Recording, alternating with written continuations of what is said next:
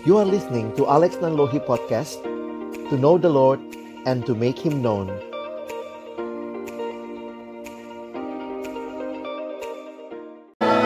Sungguh ya Tuhan segala puji hormat kemuliaan hanya bagimu. Engkaulah Allah kami yang layak menerima segala pujian hormat kami. Terima kasih Tuhan kesempatan hari ini. Menjadi kesempatan kami bersama-sama disiapkan sekali lagi Untuk boleh melayani Tuhan Untuk boleh mengalami perjumpaan pribadi dengan Tuhan Untuk boleh mengalami apa artinya Tuhan sendiri Boleh dimuliakan terus menerus dalam hidup kami Tiba waktunya kami buka firman-Mu, kami mohon bukalah juga hati kami. Jadikanlah hati kami seperti tanah yang baik, supaya ketika benih firman Tuhan ditaburkan boleh sungguh-sungguh berakar, bertumbuh, dan juga berbuah nyata di dalam kehidupan kami. Berkati hambamu yang menyampaikan setiap kami yang mendengarkan, Tuhan tolonglah kami semua. Agar kami bukan hanya jadi pendengar-pendengar firman yang setia, tapi mampukan dengan kuasa dari rohmu yang kudus. Kami dimampukan menjadi pelaku-pelaku firman-Mu di dalam hidup kami, di dalam masa muda kami. Bersabdalah ya Tuhan kami umat-Mu sedia mendengarnya dalam satu nama yang kudus, nama yang berkuasa, nama Tuhan kami Yesus Kristus. Kami menyerahkan pemberitaan firman-Mu. Amin. Shalom. Selamat siang teman-teman sekalian. Kita bersyukur ya buat kesempatan hari ini kita boleh beribadah bersama. Katanya ini persiapan hati ya. Memang hati itu selalu harus disiapkan ya. Saya sering kali bilang yang namanya the heart of the problem is the problem of the heart. Tadi ada satu orang ngirim WA ke saya dan WA-nya dia nanya macam-macam. Tapi kemudian intinya saya bilang masalahmu dek kayaknya di hatimu. Kadang-kadang orang sibuk bicara apa yang ada di luar diri, dia lupa apa yang ada di dalam diri. Dan ketika hati jadi masalah, maka mungkin sekali hal-hal yang harus dibereskan mulai harusnya dari dalamnya dulu, ya. Nah, saya ingin mengajak kita berpikir sama-sama sore hari ini, siang hari ini dengan uh, saya lebih bersifat uh, sharing kali ya. Saya akan bagikan beberapa bagian firman, tetapi saya ingin kita melihat pentingnya RK ini, ya. Camp yang mahal yang disiapkan cukup lama, banyak orang yang menyiapkan, banyak orang yang ikut pembicara yang diundang khusus dari jauh negara tetangga sih ya Malaysia. Jadi nanti kalian akan uh, sedikit cakep Malaysia ya. Enggak khotbahnya dalam bahasa Inggris nanti akan diterjemahkan dan kenapa kita mesti menyiapkan uh, hal ini begitu ya? Saya ingin membagikan kepada kita betapa pentingnya betapa pentingnya pelayanan kita ini betapa pentingnya RK ini supaya kalau saudara pun memikirkan bisa melihat pentingnya hati kita sama, resonansinya sama sampai rela bolos kuliah. Kira-kira begitu kan? Ada surat yang disampaikan di sana. Kalau kalian butuh surat retret ini mahal, siapa yang bilang murah? Yang bilang murah langsung bayarin temennya gitu ya. Retretnya mahal apa sih pentingnya gitu ya. Jadi kadang saya mikir kita mesti punya kita mesti punya hati yang jelas melihat bahwa ini hal yang penting yang akan kita perjuangkan sama-sama supaya teman-teman nanti 17 sampai 19 ada di Kinasih itu bukan sesuatu waktu yang sia-sia ya. Jadi saya berharap baik teman-teman sebagai peserta teman-teman sebagai panitia, teman-teman para pelayan. Saya pikir ini ya kalau yang lain mungkin berpikir gimana ya izin kuliah, ada abang kakakmu yang juga berpikir bagaimana izin dari kantor begitu kali ya. Kan bukan mereka yang punya kantor, rata-rata belum punya kantor ya. Masih akan minta izin dari kantor. untuk ikut jadi pelayan. Jadi saya berharap, saya pikir-pikir tadi terus gitu ya, kalau ini nggak penting ngapain gitu ya. Sampai kita ada khusus siapin hati. Ya. Dan karena itu saya ingin mengajak kita melihat beberapa hal penting yang saya ingin berikan sebagai bagian yang kita akan sama-sama pikirkan ya. Saya akan bagi dalam tiga hal dan tiga hal ini saya harap kita sama-sama boleh pikirkan dengan baik. Yang pertama, betapa pentingnya melayani mahasiswa. Tentu juga yang teman-teman siswa ya ganti aja ya, mahanya dicoret begitu ya. Atau mungkin lebih utama lagi, lebih mendasar lagi, betapa pentingnya pelayanan kaum intelektual. Saya sekali lagi tidak membeda-bedakan pelayanan. Saya pun juga terlibat dalam beberapa pelayanan lain. Tetapi, waktu saya merenungkan mendalam termasuk waktu saya bergumul menyerahkan diri melayani. Maka yang muncul dalam benak saya, apa yang Tuhan berikan di mana saya bertumbuh adalah pelayanan kaum intelektual. Saudara pernah dengar slogan ini? Student today, leader tomorrow. Saya tulis tanda tanya di belakangnya karena sebenarnya saya pikir jangan tomorrow baru jadi leader ya. Student today, leader start from today. Ada orang suka gitu juga ya. Nanti kalau saya kaya bang, baru saya kasih persembahan. Eh sekarang dulu uangmu berapa aja kasih dulu gitu ya.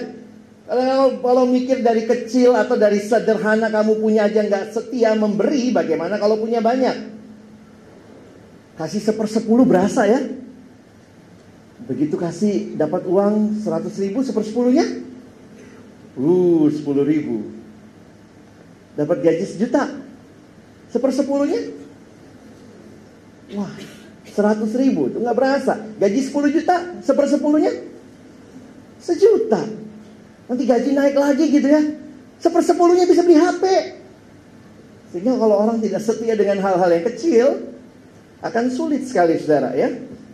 Mari kita berpikir dengan jelas, dengan jernih, betapa pentingnya melayani mahasiswa. Betapa pentingnya melayani siswa. Betapa pentingnya melayani kaum intelektual karena mereka adalah orang-orang yang Tuhan siapkan untuk menjadi pemimpin di dalam masyarakat. Saya pikir dengan kondisi dunia saat ini, pendidikan menjadi bagian penting lah ya. Kita sadari banget itu. Beberapa pekerjaan gajinya pun dilihat dari pendi, pendidikannya. Sehingga teman-teman harus menyadari sebagai orang-orang yang melayani kaum intelektual, kamu mesti tangkap dulu pentingnya pelayanan kaum intelektual ini. Kalau tidak, kita juga mungkin spiritnya jadi berbeda. Beberapa orang dibujuk-bujuk susah banget ikut. Udah mulai kuliah bang, bener sih. Tapi ada jatah bolos nggak? Nanti kalau aku uh, kecelakaan, jatuh, mati, eh, ya, kalau mati nggak ada kuliah lagi gitu ya. Saya kadang-kadang mikir gitu ya. Kalau saya punya jatah bolos, loh emang boleh pakai jatah bolos Kristiani nggak? Ya Kristiani aja. Itu jatah kok tanda kutip ya. Quote and quote itu jatah. Kalau memang dipakai berdoa supaya kau nggak sakit, kau nggak apa, tapi jatah itu kau pakai untuk hal yang benar. Jadi kalau masih ragu, izin nggak, izin nggak, izin nggak, Tahun depan bukan kamu mungkin yang bisa ikut RK lagi. Kecuali kamu tertinggal angkatannya. Atau masih di tim inti. Aku tim inti 4, 14 periode bang. Wih, kamu staff kali. ya? Jadi coba lihat dulu lah ya. Saya saya mau kita sama-sama cara lihatnya. Pakai kacamata yang sama. Maaf kalau saya agak memaksa karena saya melihat saya pernah berada di posisi kalian saya pernah mengorbankan hal yang begitu penting bagi saya, yaitu kuliah saya. Untuk hal yang saya lihat pun penting. Yaitu pelayanan mahasiswa. Pelayanan siswa. Kadang-kadang waktu kita sacrifice something, then it will prove that that is something precious to us.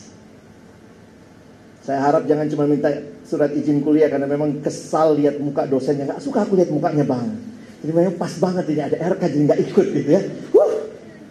poin saya adalah beberapa kali saya pikir kalau kamu tidak masuk kamu bertanggung jawab untuk tidak masuknya kamu pakai waktu itu untuk apa dan kalau dalam anugerah Tuhan kamu Tuhan izinkan ikut RK ini. RK ini bertahun-tahun selalu banyak kendala. Sampai beberapa minggu lalu yang daftar berapa, Kak Bebek? 64. Kita sediakan tempat tidurnya buat 220. Kamu tidur bertiga, satu badan tiga kak ranjang. saya, saya mikir, eh, tapi begitulah ya. Gimana waktu dikontak? Waktu dikontak, aduh nggak yakin, kenapa? Aduh aku takut mungkin nanti bebekku nikah gitu ya. Ada lagi yang anjingnya baru beranak gitu ya. Cobalah lihat, ini pentingnya apa dulu gitu ya. Teman-teman saya share sedikit. Saya baru pulang dari Parapat, uh, bukan jalan-jalan ya. Saya ngajar di STT Trinity di Parapat satu tahun saya ngajar satu kali biasanya ke sana. Ada kuliah yang saya bawakan kuliah intensif di sana. Dan waktu-waktu saya memberikan kuliah dan saya membawakan kuliah, kuliah saya itu dua SKS, ya. Dua SKS itu teologi dan praktek penginjilan. Jadi itu mata kuliah yang saya ampu, ya. Saya mengampu mata kuliah teologi dan praktek penginjilan. Dan waktu kembali memper, mempelajari, melihat betapa ya namanya dosen kan mesti belajar lagi gitu ya, baca lagi, lalu refresh lagi betapa pentingnya Injil. Sehingga saya terbang ke sana, turun di Silangit, naik kendaraan lagi dua jam sampai di Parapat, mengajar satu minggu, masuk pagi jam 8 sampai jam 4 sore tiap hari, untuk memenuhi dua SKS 14 kali pertemuan plus praktek plus ujian tengah semester saya kadang-kadang mikir Tuhan ini ngapain gue lakukan ini? Oh dosen kan ada ada honornya. Ya berapa sih honornya gitu ya? Poin saya adalah waktu saya merenungkan ketika saya datang ke sana yang saya lihat bukan cuma kelas saya kemarin 14 anak tapi saya melihat di dalam mata rohani ini bukan cuma 14 orang. Di balik mereka ada ratusan orang yang nanti melalui kehadiran mereka percaya pada Kristus. Saya mendidik orang-orang yang akan Tuhan pakai jadi pelayan-pelayan Tuhan.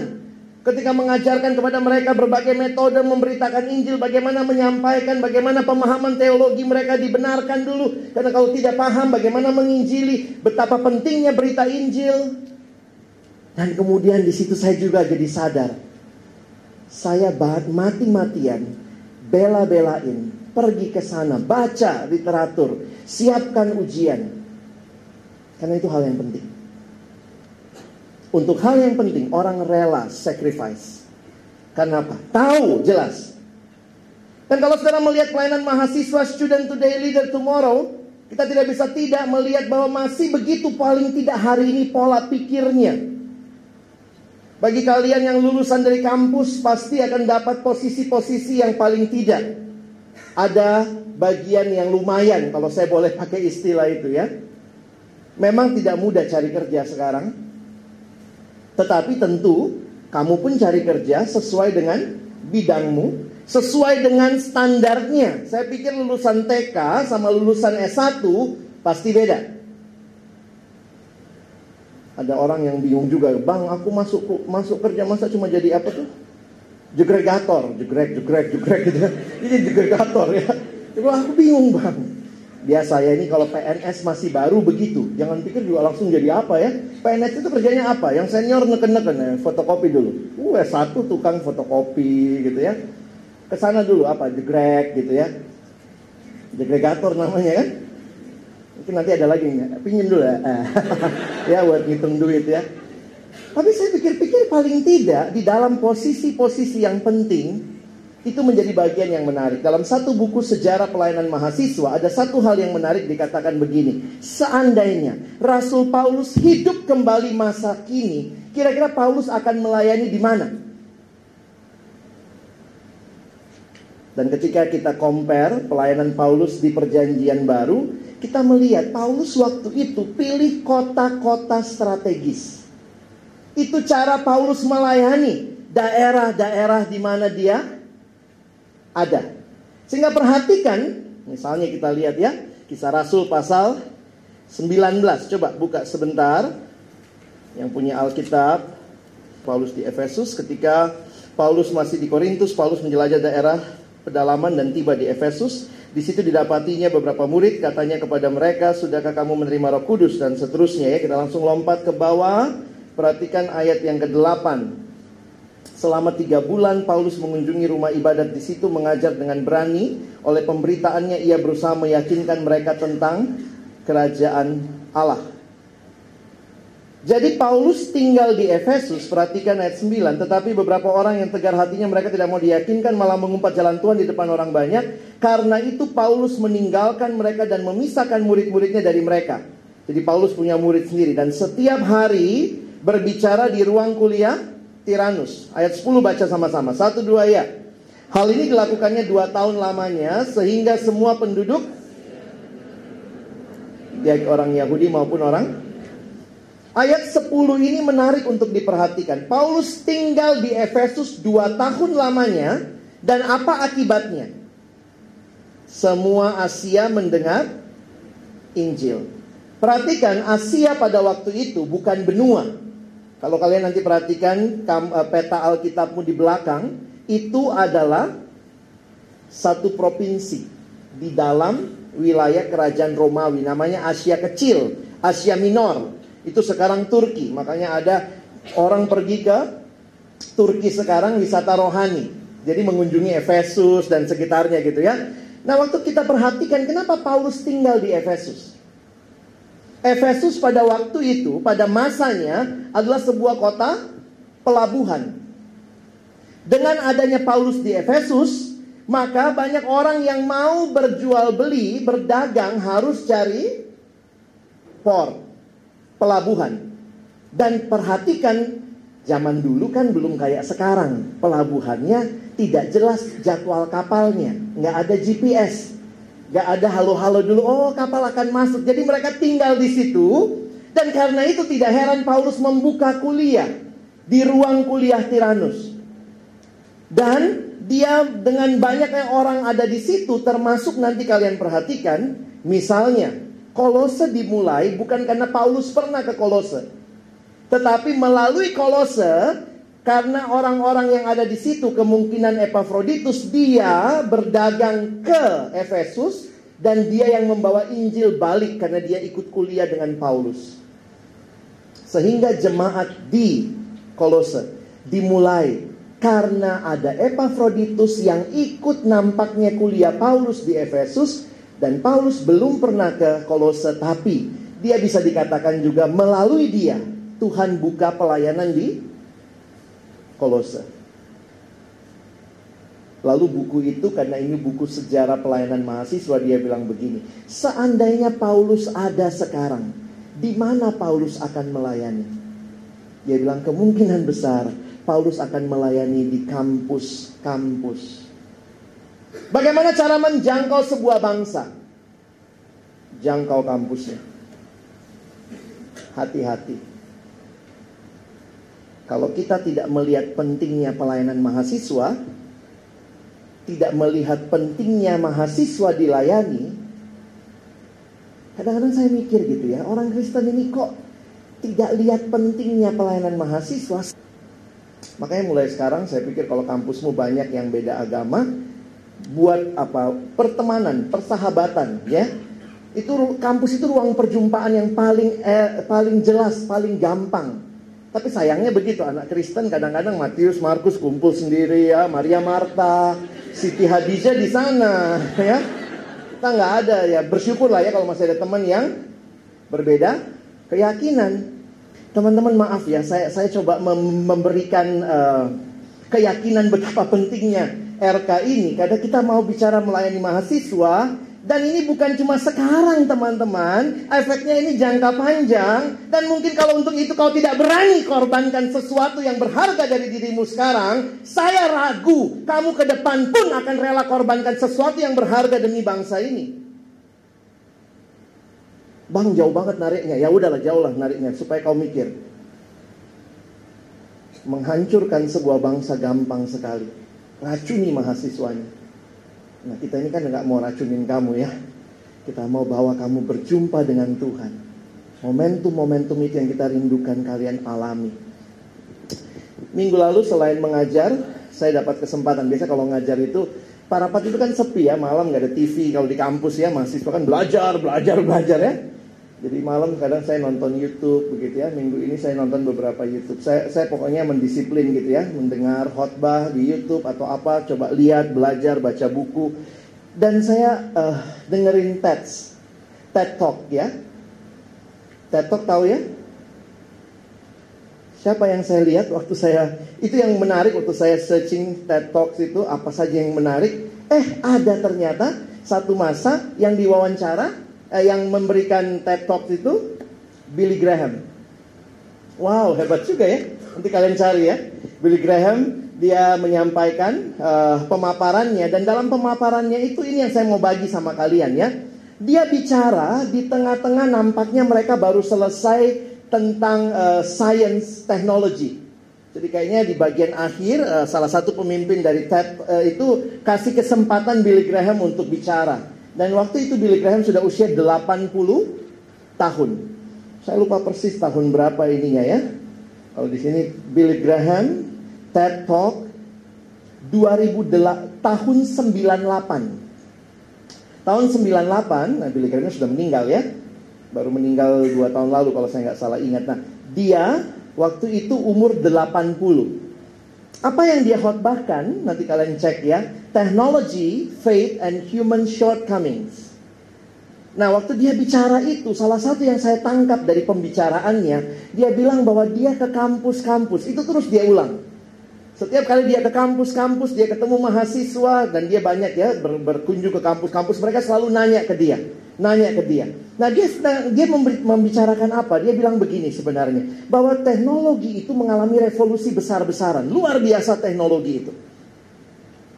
Dia mengakui, dia bilang lihatlah orang bisa berkomunikasi begitu rupa ini teknologi sangat-sangat luar biasa perkembangannya. Sehingga dia mau ingatkan bahwa teknologi itu membawa perubahan.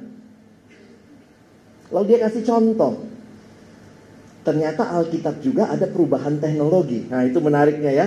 Billy Graham dia contohkan, dia bilang sebenarnya di dalam Alkitab juga ada perubahan teknologi yang terjadi. Jadi orang-orang dulu, khususnya masa Daud, itu kan biasanya pakai stick atau tongkat dari kayu, lalu kemudian paling jauh alat perangnya apa? Batu, ya stick, tongkat gitu ya, batu. Nah, dia waktu dia mencoba si Billy Graham mencoba melihat sejarah, ternyata bangsa Hittis itu salah satu suku yang di dekat Israel, bangsa lain itu orang Het itu Hittis itu mereka menemukan teknologi iron. Mereka menemukan teknologi uh, besi, iron, dan mereka mulai banyak memakai iron karena itu mereka sangat kuat di dalam peperangan. Nah, entah beberapa dekade kemudian Alkitab mencatat Israel juga terjadi hal itu. Coba lihat di dua eh, di satu Tawarik 22 ayatnya nanti dulu dikeluarin ya karena itu terjemahan lain. Satu Tawarik 22, coba teman-teman lihat ayat yang ketiga. Satu Tawarik 22 ayat yang ketiga. Ayo kalau sudah ketemu tolong baca sama-sama ya. Satu dua, iya.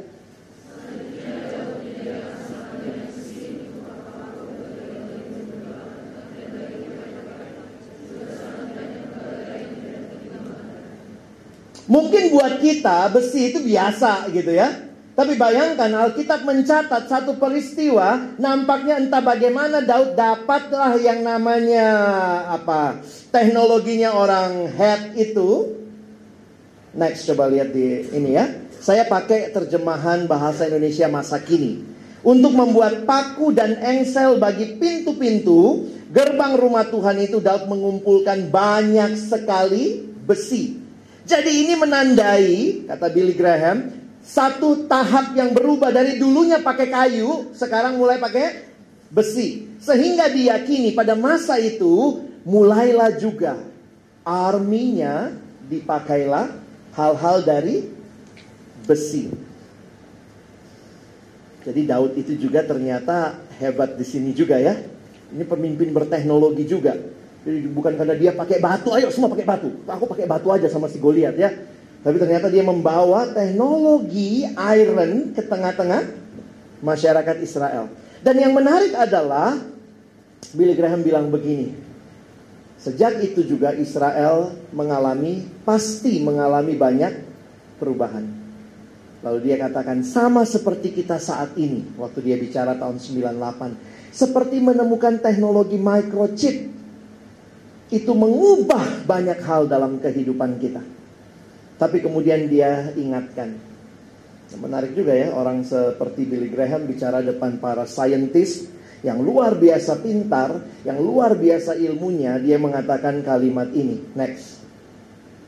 Tapi ilmu pengetahuan dan teknologi tetap tidak dapat menyelesaikan tiga masalah utama manusia. Pertama, evil in heart, suffering, dan death.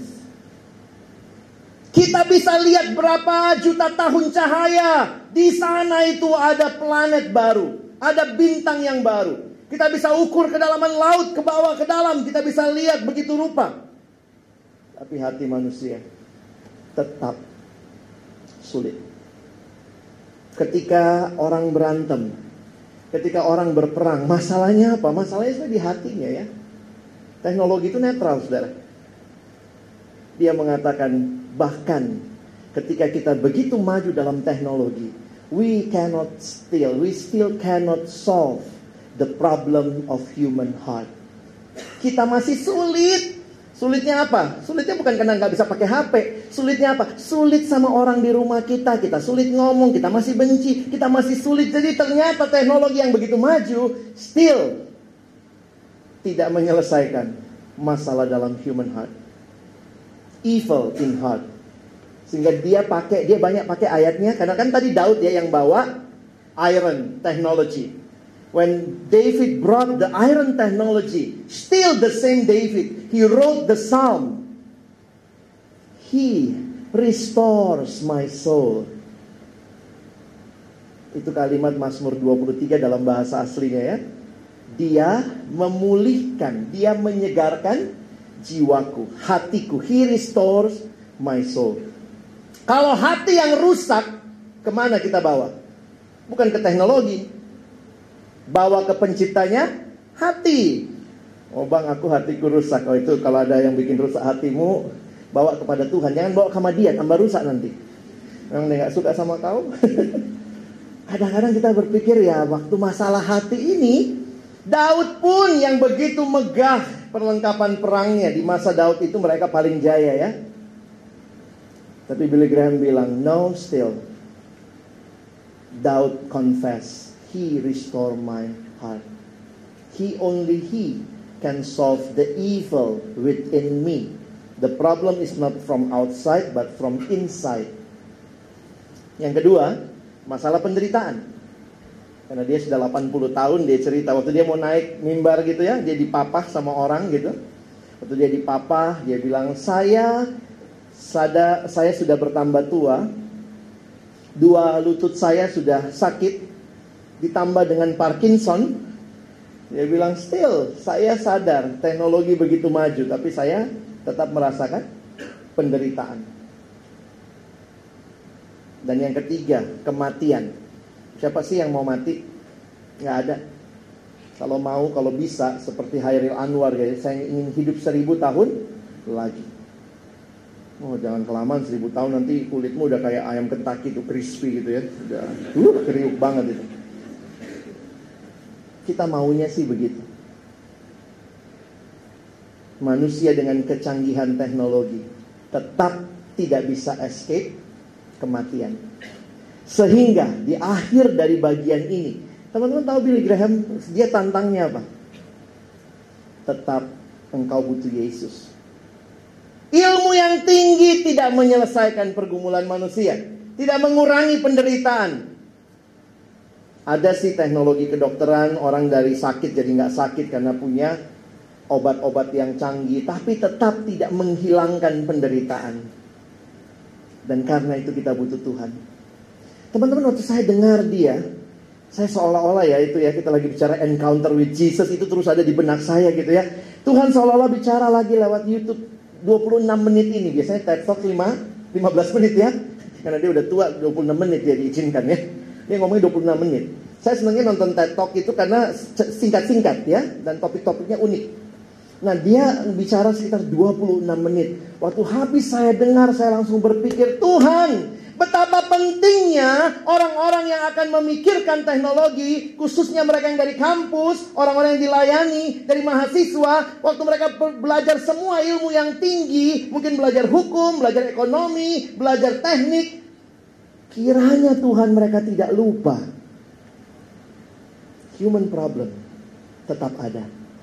Dan harus ada.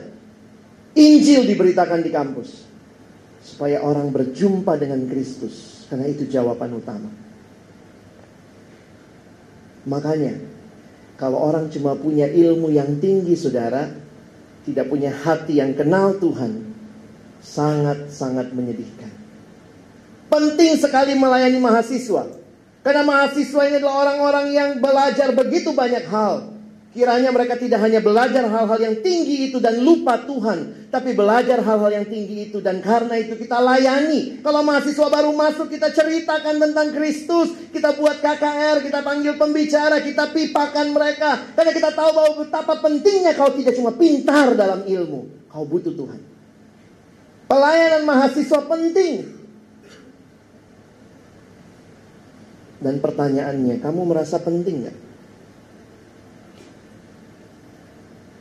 Saya harap yang ikut RK mengerti pentingnya pelayanan ini. Kalau kau tidak menangkap pentingnya, kau akan buang waktu empat hari loh. Empat hari kita ya. Empat hari itu ninggalin bisa dua tiga mata kuliah itu. Tapi kalau kau tahu betapa pentingnya mahasiswa harus dilayani. Injil harus diberitakan. Yang nyusul pertimbangkan. Saya nyusulnya Sabtu pagi, terlambat. Kalau bisa berdoa, Tuhan, saya nggak nyusul. Gimana lah caranya Tuhan? Nggak tahu gimana. Beberapa mahasiswa, saya, saya ikut RK bertahun-tahun ya. Saya, saya berharap uh, kalian bisa lihat ya pengalaman saya juga waktu saya udah bertahun-tahun ikut RK nyiapin RK juga pernah itu banyak tuh yang seperti itu. Kalau memang dari awal kamu settingnya nggak mau dari awal, ya itu udah udah cara pikirmu. Makanya saya bilang ganti dulu cara pikirnya. Tuhan ini penting. Saya mau ikut dari awal. Tuhan tolong. Wah ada aja loh cara Tuhan. Maaf ya, saya bukan berkata Tuhan kayak mengada-ngada. Ada aja cara Tuhan loh. Tiba-tiba ada mahasiswa. Karena tapi itu jelas ya, yang memang hatinya mau ikut dari awal. Kalau hatinya memang mau nyusul Sabtu pagi, ya sudahlah Emang hatimu, jadi kalaupun kau diizinkan pergi lebih awal juga nothing happen. Soalnya maksud saya begini loh, bukan cuma kamu yang sacrifice. Saya pikir banyak orang yang sacrifice, panitia segala macam. Mereka sacrifice. Kenapa? Kita melihat ini penting. Itu aja sederhananya. Waktu itu saya diselamatkan sama apa ya? Ada juga yang diselamatkan sama banjir. itu ngeri juga itu ya. Teman-teman di Grogol, Waktu itu Untar Trisakti susah kak kita ikut. Ada kuliah. Hari H banjir. Kampus libur. Uji Tuhan. Tuhan sanggup loh. Saya bukan bilang Tuhan bikin banjir kita juga nggak mau lah banjir-banjir gitu ya. Ada aja loh cara Tuhan. Maaf ya. Saya pikir kita kita bukannya jadi oportunis bukan begitu. Di RK keberapa itu? Rumah saya banjir dan banjirnya itu sudah waktu itu banjir yang agak lama ya. Saya kan daerah Kelapa Gading, langganan banjir. Kalau nggak banjir kami bingung. Ya, waktu banjir itu saya sama Korei kalau sudah hujan deras gimana deh banjir gitu ya. Ada komunikasi hati ke hati ya. Waktu itu saya ingat sekali banjir sampai di ini ya, di paha dan itu itu di luar rumah ya dalam rumah waktu itu masuk sampai di uh, betis gitu ya di luar rumah sampai di paha dan waktu itu kami saya pun mengungsi. Saya udah bingung waktu itu ya. Saya salah satu pembicara di RK dalam anugerah Tuhan panitia jemput saya. Panitia jemput. Karena saya bilang saya udah nggak bisa nih keluar gading udah nggak tahu gimana caranya. Terus kemudian panitia bilang bang oke okay, kita coba jemput. Oh, saya dicoba jemput sampai titik terdekat. Saya keluarlah bawa barang gitu ya. saya ingat banget itu. Jadi makanya teman-teman saya pikir saya sudah berkali-kali melihat Tuhan bekerja. Jadi waktu itu saya minta, Tuhan saya nggak tahu, saya pingin bagikan firman di RK, gimana lah caranya? Eh Tuhan, pakai panitia yang rela, saya nggak tahu tuh mobil hancur nggak ya lewatin banjir ya. Saya pikir jangan-jangan harga jemput saya adalah harga satu mobil turun mesin. Ngeri juga gitu ya. Saya sebenarnya doa juga teman-teman. Saya kemungkinan besar tidak bisa ikut RK. Saya doa Tuhan saya mau bagi firman. Eh dikasih hari ini. Untung diminta ya. Kalau nggak diminta saya nanti cari cara lagi gitu ya. Saya ingin saya ingin bagikan betapa pentingnya pelayanan ini. Kita siapkan sama-sama. Ya. Kalau kamu mengerti bahwa yang penting, studi sangat penting. Tapi ingat, studi tidak bisa menyelamatkan orang. Ketika ada orang yang rela sacrifice sedikit dari studinya untuk membawa berita Injil lebih maksimal diberitakan di kampus, saya yakin Tuhan mendengar, Tuhan melihat. Kalau tidak ada orang yang rela bayar harga untuk hidup sesama, saya pikir juga tidak pernah akan ada pertobatan. Kedua, next. Yang kedua, betapa pentingnya pemimpin pelayanan mahasiswa diperlengkapi. Karena itu kalian ikut RK. Tadi mahasiswanya penting dilayani. Karena sumber apa semua yang mereka butuhkan itu ada dalam Tuhan. Mereka harus kenal Yesus. Tapi jangan lupa juga pentingnya pelayan mahasiswa. Sorry ya itu pelayan bukan pelayanan ya. Eh, pemi, oh sorry, pentingnya pemimpin pelayanan mahasiswa diperlengkapi. Pentingnya pelayanan kaum intelektual, pentingnya pelayanan siswa, pemimpin pelayanan siswa diperlengkapi. Teman-teman kita sih rindunya jangan cuma segini kan yang ikut ya. Kalau mau bicara visi masa sih cuma segini yang ikut. Cuma ya kita melihatnya sesuai dengan namanya ini R RK. Sebenarnya pun ini bukan RK beneran ya. Zaman saya RK itu dulu ada 80 PMK misalnya. RK itu berapa yang ikut? Satu PMK kali dua. Jadi udah mentok. Kami paling mentok 160 orang. Kalian sebenarnya lebih tepat ini RTI, rata tim inti. Karena yang ikut tim inti, ada kampus bang kami berlima tim intinya sekarang, ini banyak kali. Ya. Kalau kami waktu itu cuma yang koordinator yang boleh ikut. Itu generasi saya, saya RK 3. Udah tua juga, ya, sekarang RK 18 loh. Eh, RK 18 tahun 2019. Saya RK 3 tahun 9 Oh enggak, enggak usah sebut lah. Kalian hitung-hitung umur lagi nanti ya. Jadi dulu kami akrab karena lebih sedikit orangnya ya. Dan waktu itu yang menarik adalah ya memang kita ngelihatnya bukan cuma yang datang ini satu dua tiga empat lima, tapi sebenarnya di balik para pemimpin pelayanan mahasiswa kita melihat begitu banyak mahasiswa yang akan dilayani. Kan itu pemimpinnya dilayani dulu.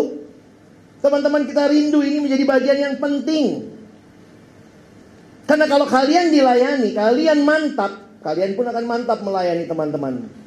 Tapi kalau kalian nggak mantap ya susah juga. Nah saya ingin ajak kita lihat sebentar ya.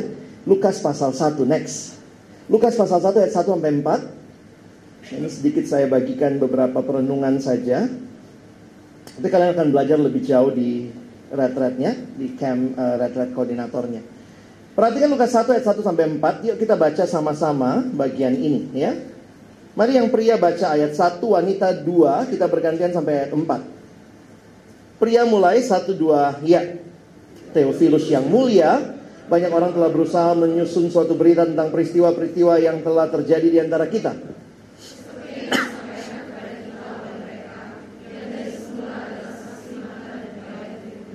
Karena itu, setelah aku menyelidiki segala peristiwa itu dengan seksama dari asal mulanya, aku mengambil keputusan untuk membukukannya dengan teratur bagimu.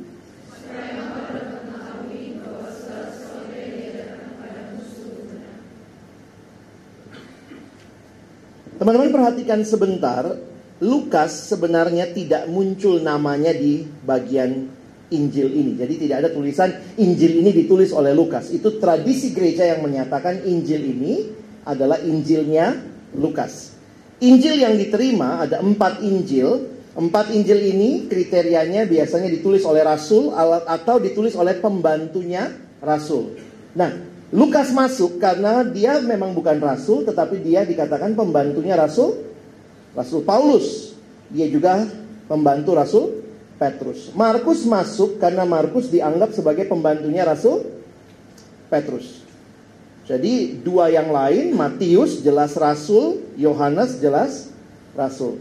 Nah, menarik sekali Injil Lukas ini, Lukas memperkenalkan dirinya di dalam satu bahasa empat ayat ini.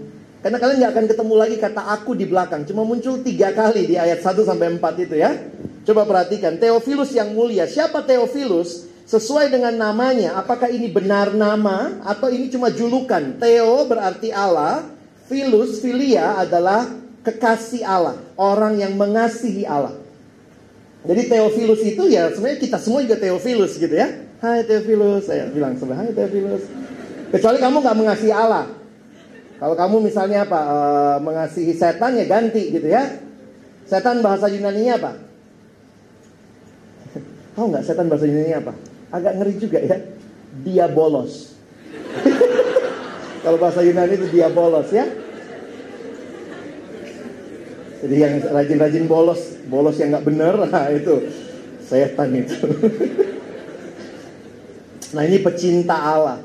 Theophilus kemungkinan adalah seorang yang berpengaruh pada masa itu sehingga Lukas menulis Injilnya bagi Theophilus. Kita tidak tahu bagaimana persahabatan mereka, tetapi saya melihat sebuah persahabatan yang rela sacrifice for his good friend.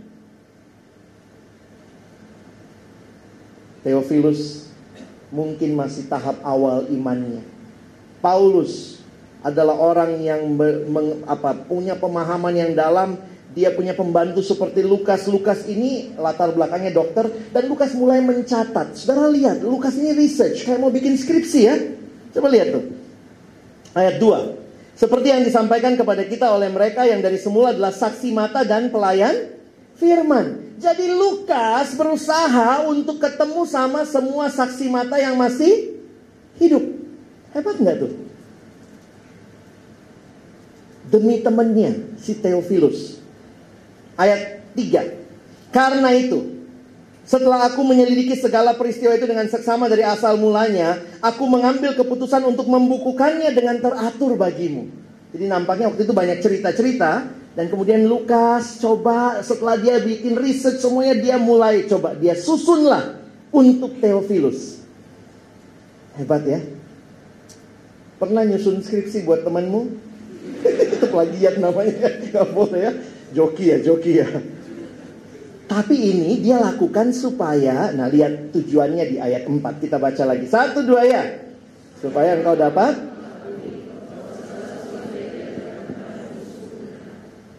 Saya kasih terjemahan lainnya next. That you may have certainty concerning the things you have been taught. Lukas berusaha memberikan sebuah keyakinan atau dia menyusun semua itu supaya makin mantap. Siapa? Theophilus. Dia mengatakan ini bukan cuma sekedar supaya kau tahu, kau dengar ajaran Kristen, tapi kamu sendiri punya certainty. Saya lagi bayangkan ya, kalau semua pengurus PMK, pengurus pelayanan mahasiswa punya hati seperti Lukas buat teman-temannya. You, kamu rela sacrifice many things. Kamu rela bahkan belajar mendalam supaya kamu bisa memimpin mereka. Kamu jadi pemimpin kelompok kecil yang belajar mendalam, mengerti, memahami supaya bisa mengajarkan. That you may have certainty. Makanya saya tulis yang kedua ya.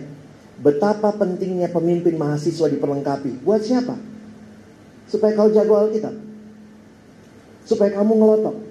Kamu bisa sombong, aku udah hafal kejadian sampai kejadian. Tapi supaya melalui hidupmu banyak orang lain yang berjumpa dengan Tuhan. Saya pikir ini kerinduan yang luar biasa. That you may have certainty concerning the things you have been taught. Apa sih yang dia lakukan?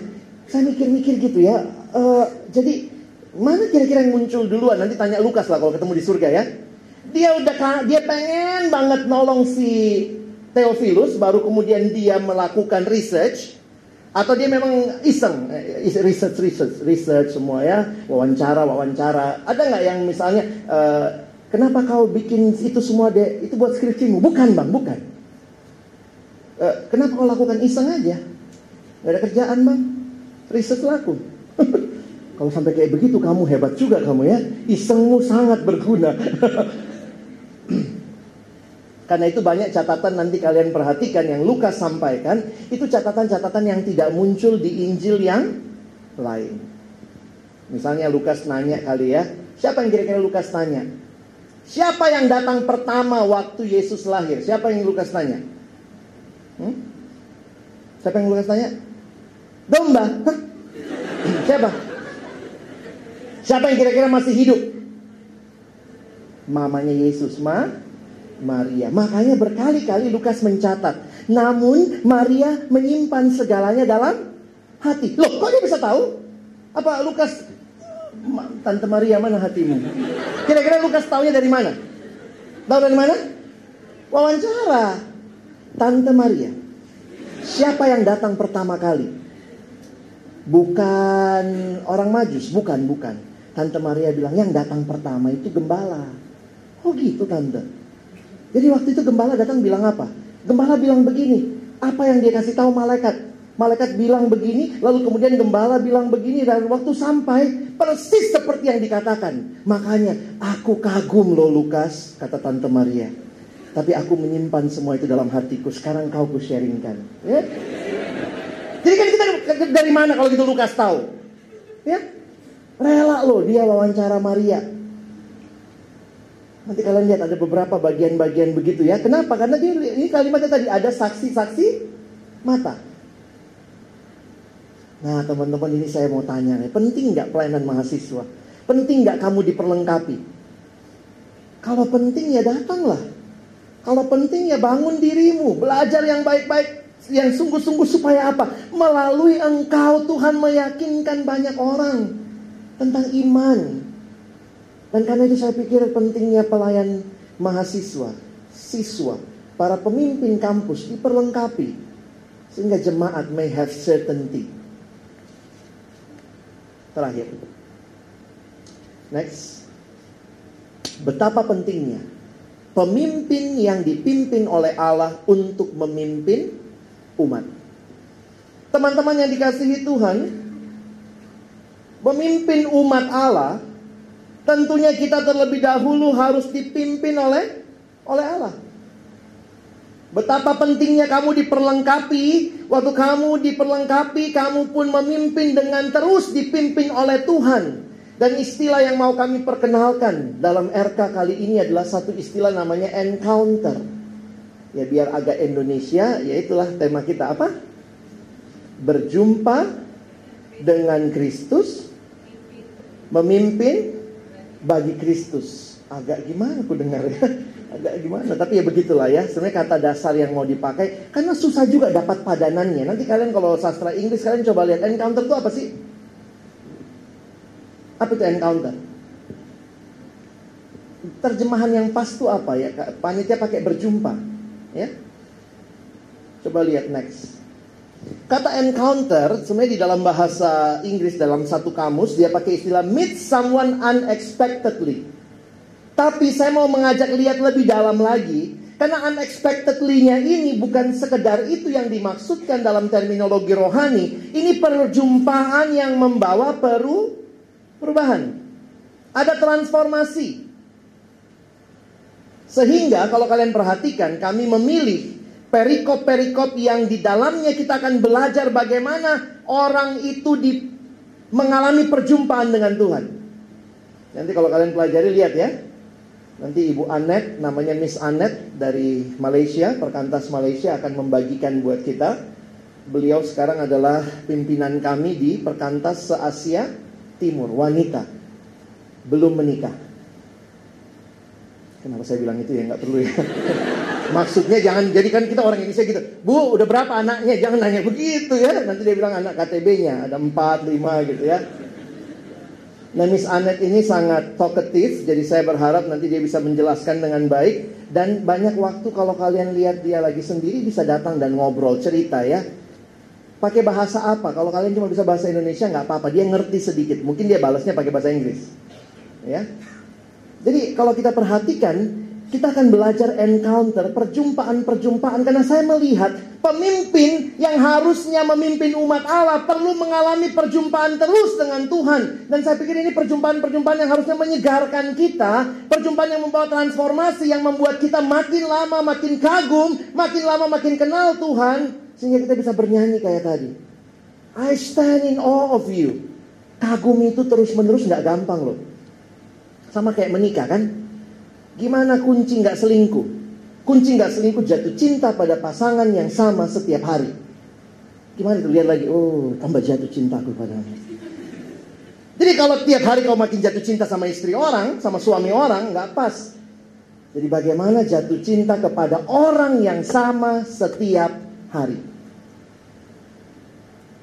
Makanya istri saya selalu bilang, cinta aku nggak? Ya ampun, kalau enggak kan enggak gue kawinin gitu Tapi saya pikir ini ya, karena saya juga sering menghotbahkan. Jatuh cinta terus menerus. Cinta aku, cinta. Besok tambah cinta, tambah cinta gitu ya.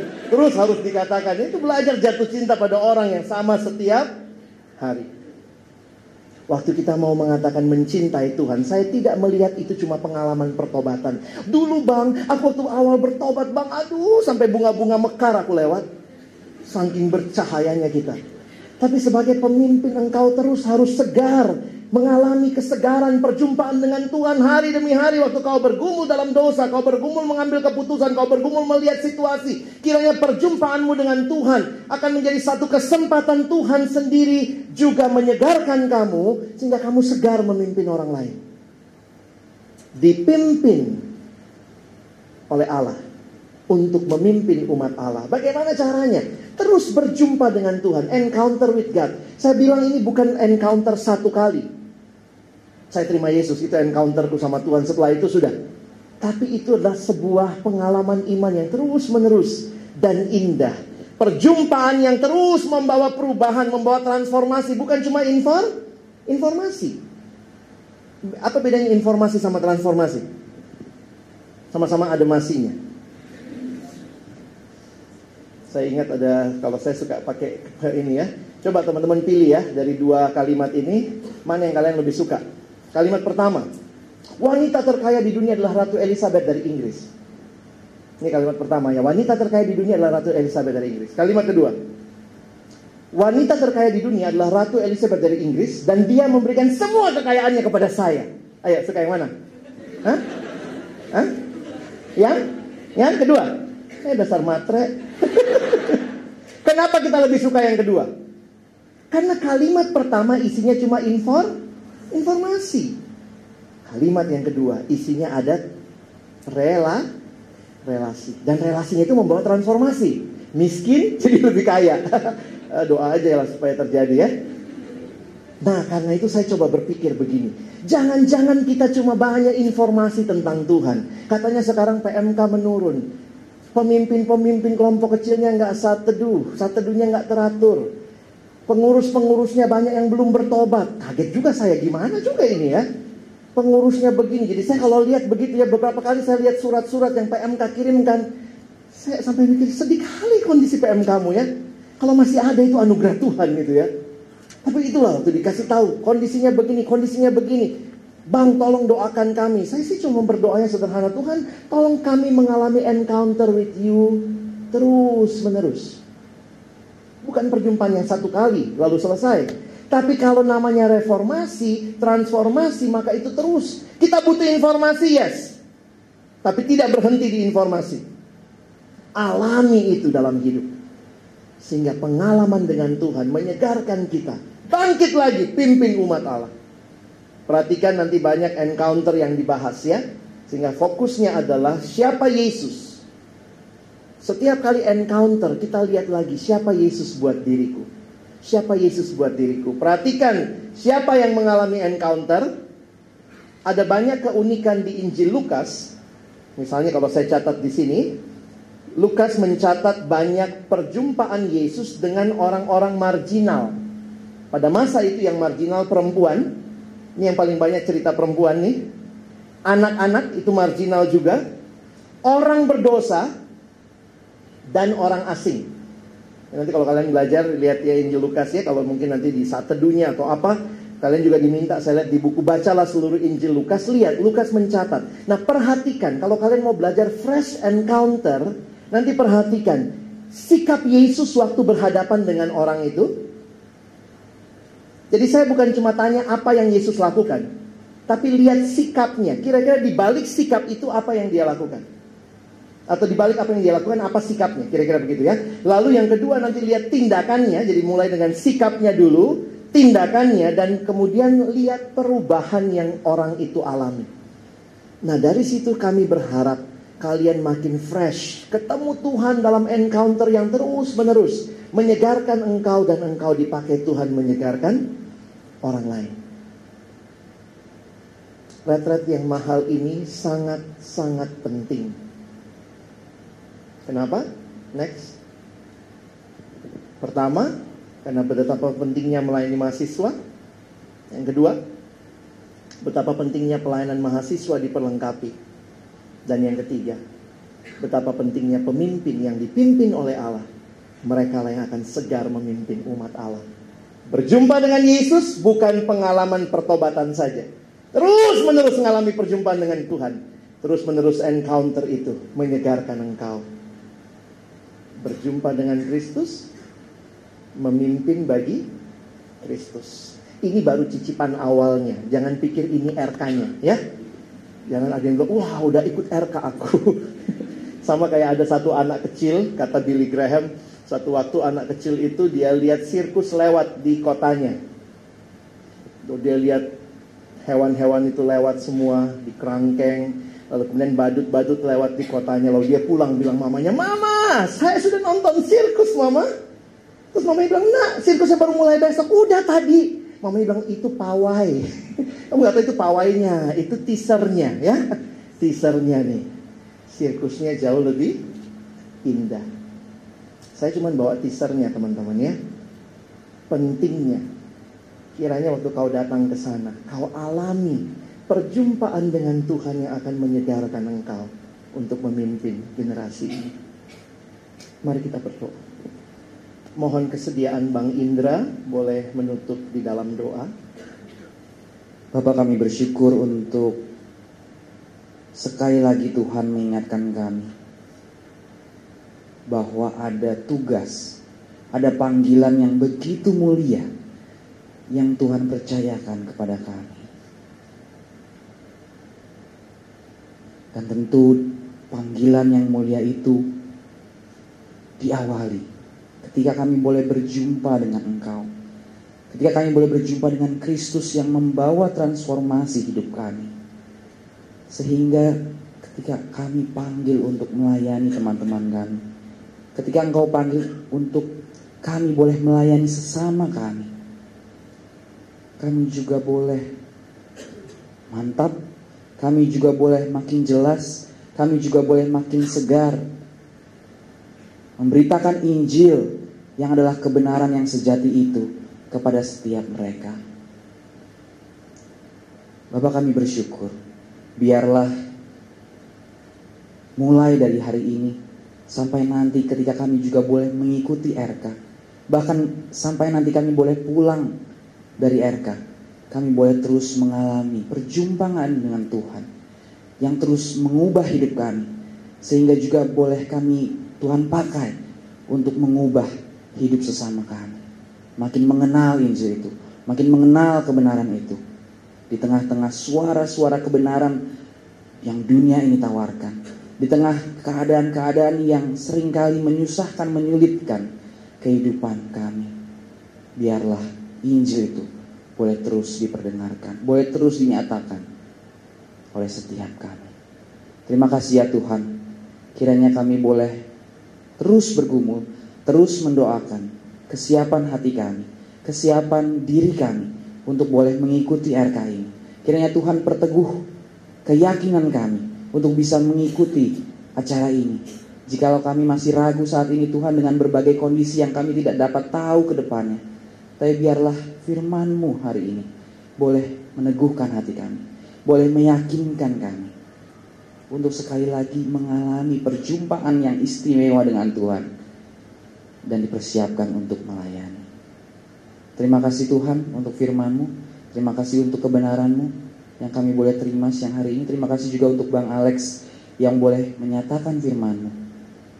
Kiranya kami semua boleh menjadi orang-orang yang terus berjumpa dengan Kristus dan Tuhan pakai untuk memenangkan jiwa. Tuhan pakai untuk mengerjakan panggilan yang begitu mulia.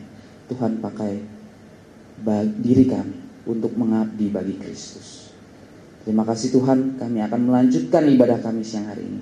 Kiranya juga Tuhan yang boleh terus berpimpin dan sertai. Di dalam nama Yesus kami berdoa, kami bersyukur. Amin.